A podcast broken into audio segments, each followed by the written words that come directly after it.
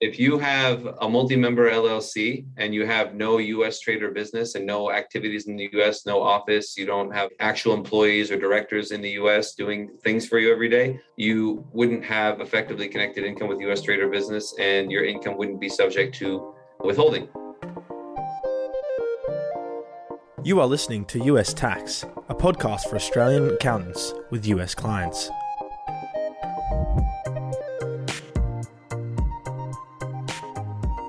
Welcome to episode US 17 of US Tax. This is Heide Robson and thank you for coming in. Multi member LLCs. So far, we have focused on single member LLCs, but now let's look at LLCs with two or more partners called multi member LLCs. Gary Carter already touched on multi member LLCs in US Update number 15.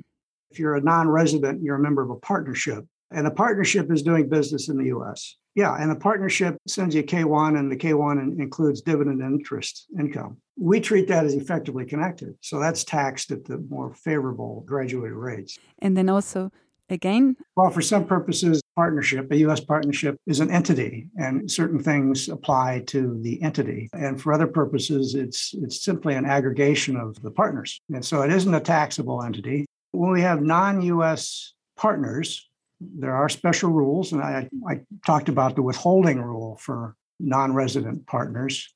But the treaty would apply for Australian partners of a US partnership because that income is deemed to be their income. So, today let's drill deeper into that with James Baker, who you already met in the last update.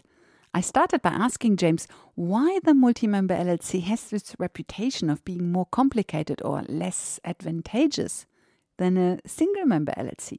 Yes, the multi member LLC is a domestic person, a partnership, and hence the LLC has filing obligations, and then each partner does as well. Yes, clearly more filing, but it doesn't sound that complicated. Why this fear of a multi member LLC?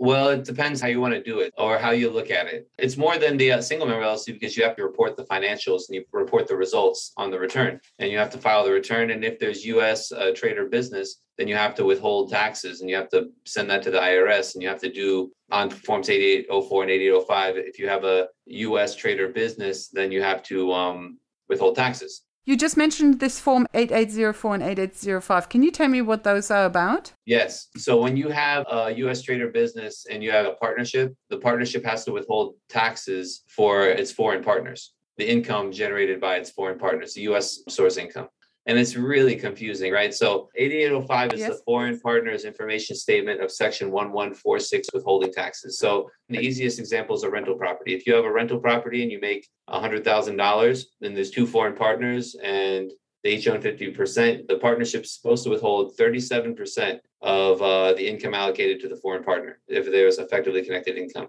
that's pretty understood and it's pretty clear and, and they sent if they send out these letters so this and it says it right here in the instructions. This form is used to show the amount of effectively connected taxable income and the total tax credit allocable to the foreign partner for the partnership's tax year. And the 8804 is the statement that goes with the tax return. So this is like, this shows the total amount withheld. And then this is the statement that goes to each of the foreign partners. When they file their personal tax return, they can get a credit for the taxes that were withheld. And, and again, this, since this is effectively connected taxable income, they paid progressive rates, but the tax is withheld at the highest marginal tax rate. So there's always a refund associated with this. However, it's still a hassle, right? I see that this withholding isn't required when there's no effectively income with uh, effectively connected with U.S. trade or business because it specifically says it on the form. And it's fun when you file a, a partnership return with foreign partners, they'll automatically mail a letter that says, attention, you may be required to withhold taxes. And it's like a really ominous looking form. And it'll say, like, if you um, partnerships with foreign partners may be required to file form 8805 to withhold taxes on effectively connected income with US trade or business. So the keyword in that one is may. And it's like a lot of people just do it anyways, which is, I think, is not required. My understanding was that the partnership issues a K1 schedule to each partner. But so it's actually not a K1 schedule to each partner, it's actually an 8805 to no, each partner. No, all partners get a K1. Okay. Foreign or local, it doesn't matter. Every partner gets a K1 to allocate the income, but this form is for foreign partners share withhold is for when the partnership has to withhold taxes based on the income attributable to foreign partners. Oh, I see. Okay, so the foreign partner gets a K1 that just says what his income is, and then in the 8805 it is listed what tax has been withheld on that income that was listed in K1. Exactly, and they both go to the foreign partners and that's why I'm saying it's a hassle, right? Because it's way more complicated to get to a, a, no US tax solution, just a lot more forms. And then we get to the final part, which is the 1040NR instruction. So in the 1040NR, you then list the partnership income that was listed in the K1, and then you claim a tax credit for the uh, withholding tax that was reported and done through 8805. Yes. So that's exactly the point. So if you had effectively connected income with US Trade or Business and there were taxes withheld, you file Form 1040NR and you request your refund because you're always going to have a refund when the tax is withheld at the highest marginal rate. Progressive rates just doesn't work. You're never going to pay a flat 37%. However, if it's a, for a foreign corporation as one of the partners, the, the tax withholding is 21%. Okay. And so that's why the multi member LLC is a problem because at, at first sight, it sounds tempting because the multi member LLC can issue a W 9, correct? It's, it's kind of a definitely a loophole gray area kind of thing because a partnership can give a W 9, but it doesn't necessarily have to pay any taxes in the US because it's it's a U.S. taxpayer. But what it comes down to is either in this, I think it's in the other in one of the publications. But basically, if it says that for a non-resident who receives a K-1, if there's no effectively connected income in the K-1, you don't have to include it on your 1040NR. So that's how it goes down to owning a, a partnership, a multi-member LLC, without paying income taxes in the U.S. on the results of that. So you can kind of tell people you have U.S. business with a W-9, and then at the end not end up paying taxes on it because you have no effectively connected income with US trade or business. Yeah, so do you see a lot of people creating a multi member LLC by, for example, by holding 99% of the LLC through their company and then just holding 1% in their own name or so? And so then they have a multi member LLC and they can issue a W 9. Do you see that a lot? I see it all the time. And I advise it to a lot of people too. I mean, if they need it, it does, like I say, it makes it more complicated but it's uh it it works from that purpose and it seems to be kind of a little loophole there it's kind of getting you past like the whole point of the w9 hmm. but allows you to like legally issue it so it really all depends on whether you need a W9. If your customers don't need a W9 from you, then you're fine with just a single member LLC. But if your customers or clients need a W 9 from you, then you create a multi member LLC that is then a domestic person that can issue the W 9. And what's great about US companies from like a legal standpoint is that it's all like private. You know, if you open an LLC in your name, you can just make it a multi member LLC with all internal documents. You don't need to like formally register anything or do anything. You, you know, you can have like a little agreement you can make and write it down with your friend. It, like it's it's really fast and loose because if you have a, a, a, Wyoming company or Delaware company or whatever, you can just make a quick legal doc. You don't have to register it anywhere, and then you just file a tax return like it's a partnership. Yes. So what you're saying is when you set up the LLC, you don't actually have to specify whether it's single member or multi-member. You work that out yourself, and then you basically just tell the IRS when you lodge the way you lodge the tax returns whether you're a single member or multi-member. Correct? yeah, that's the only time the IRS really finds out is, I mean, they might know when you request the EIN, but if you request the EIN as a single member LLC, you can always add a member. But and, and same with the other way, and they that's how they might expect something. But yeah, that's the only time that you tell the IRS really anything. And the W nines are all internal; they don't go to the IRS when they receive the 1065 from the LLC, then they kind of that's when they know that it's multi-member. Yes, exactly. And so then if you don't need a W9, then you can just be a single member LLC and, and issue a W8 BENE if you're a foreign corporation or Actually, do you mind if I quickly jump back to that because I actually had questions about that.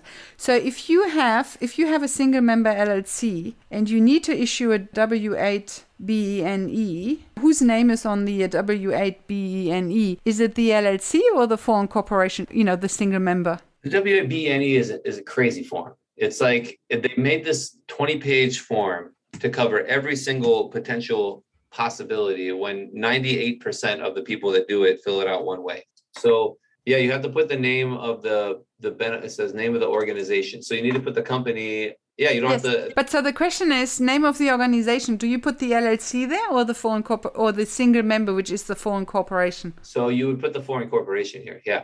Okay, because the LLC is disregarded. Yeah, And I mean, I guess you could put the number on line three, you can put name of disregarded entity receiving payment if applicable. So that's where you would put the name of the LLC on line three. But line one is where you're putting the beneficial owner. Because the whole point of this is to, you know, determine, tell them your tax status. And if you want the names to match up, yeah, you're going to put the LLC on line three and then you see chapter uh, part five is like the all of these things it basically all businesses are going to be what is it an active non-foreign financial entity so they have all these boxes and basically almost everyone's going to be an active or a, a passive not not a bank so it's basically active non-financial correct? Active, non-financial foreign entity, and everything else is some kind of you wouldn't know what it is anyways. They should make these like really prominent at the top and then have all the other stuff below it. And what's the difference between active and passive NFFE on the uh, W8 BNE? With active, do you have to have a US trade or business to be active, or so would most people be passive then, or people are not...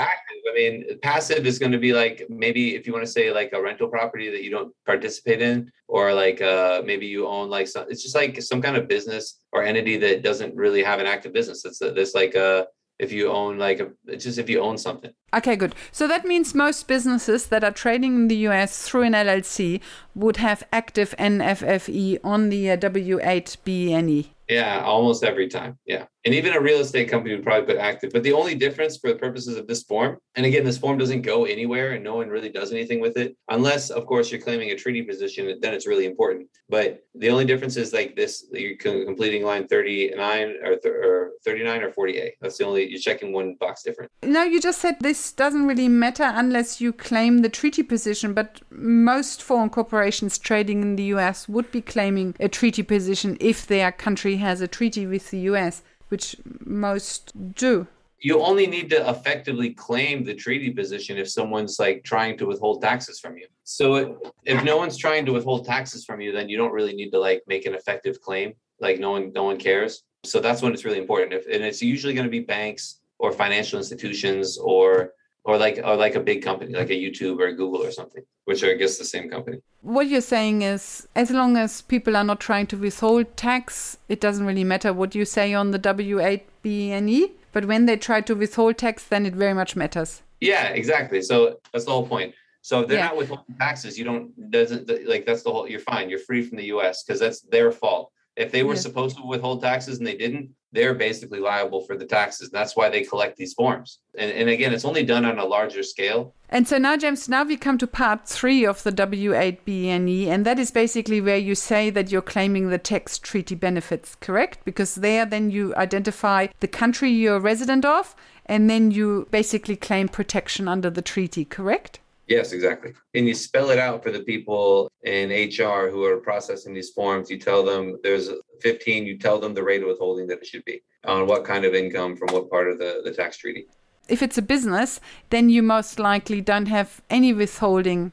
You said with partnership income that there is withholding, but the treaty will most likely stop that withholding for a multi member LLC as long as you don't have a permanent establishment in the US, correct? That's the thing, though, because the withholding is only applying on effectively connected income with U.S. trade or business. So it's effectively subject to U.S. tax per the treaty. It would be subject to U.S. tax per the treaty, anyways, for it to be liable for withholding. So the only time a partnership would withhold tax on foreign on, on income attributable to a foreign partner is when there's effectively connected income with U.S. trade or business. And if there is effectively connected income with U.S. trade or business, there would generally be permanent establishment as well, and it would be subject to tax in the U.S. because you're doing business in the U.S. So even per the treaty, you would get you would get your relief in, in Australia. And uh, and yeah, sure. I guess there would be you could get a reduced rate. I think that would be on the form actually. There could be reductions for withholding, but most of the re- reductions for withholding are for like passive things like the royalties or di- dividends or interest. The treaty removes completely removes the taxing rights from the US if there is no permanent establishment in the US. Yeah, you're right. But uh, I'm saying if there is permanent establishment and there is withholding, can it get a reduced rate of withholding per the treaty? Yeah.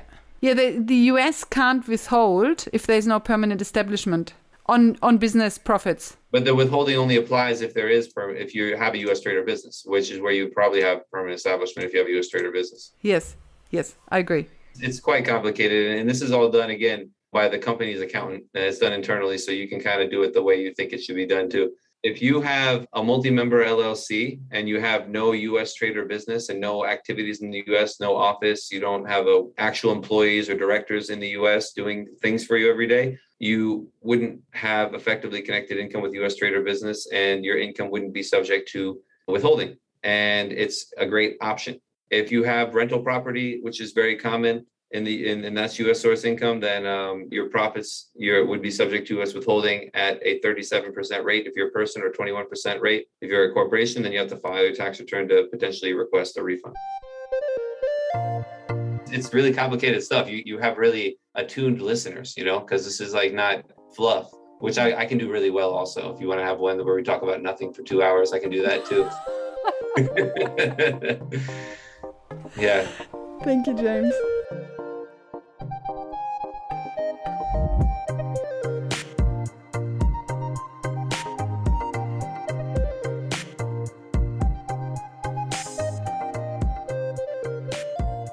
Welcome back. So, if you have a multi member LLC, you have all the filing obligations, so 1065, K1, K2, K3, etc. But in addition, if your multi member LLC has a US trade or business and hence effectively connected income, then you also have a 37% withholding on any profits to individual partners and 21% withholding on profits to corporate partners, unless, of course, a treaty applies. So, this is a real disadvantage if you have a US trade or business and you trade from a country that has no treaty with the US, like Argentina, Brazil, Chile, Peru, Uruguay, Paraguay. In fact, half of South America doesn't seem to have a double tax agreement with the US, but that is a story for another day. So, if you trade from one of those countries without a treaty, then the multi member LLC is a problem because of the withholding tax on ECI. But since we in Australia have a treaty, we should be okay in a multi member LLC. In the next episode, episode 18, let's go back to this issue of the taxation of non FDAP, non ECI income. Let's go through Section 882 of the US Internal Revenue Code with Brian Kelly in mm. Los Angeles, because Section 882 is really where the confusion starts. And then we will also touch on Section 881 that mainly covers FDAP. Until then, thank you for listening and thank you to class for their support. Bye for now and see you in the next episode.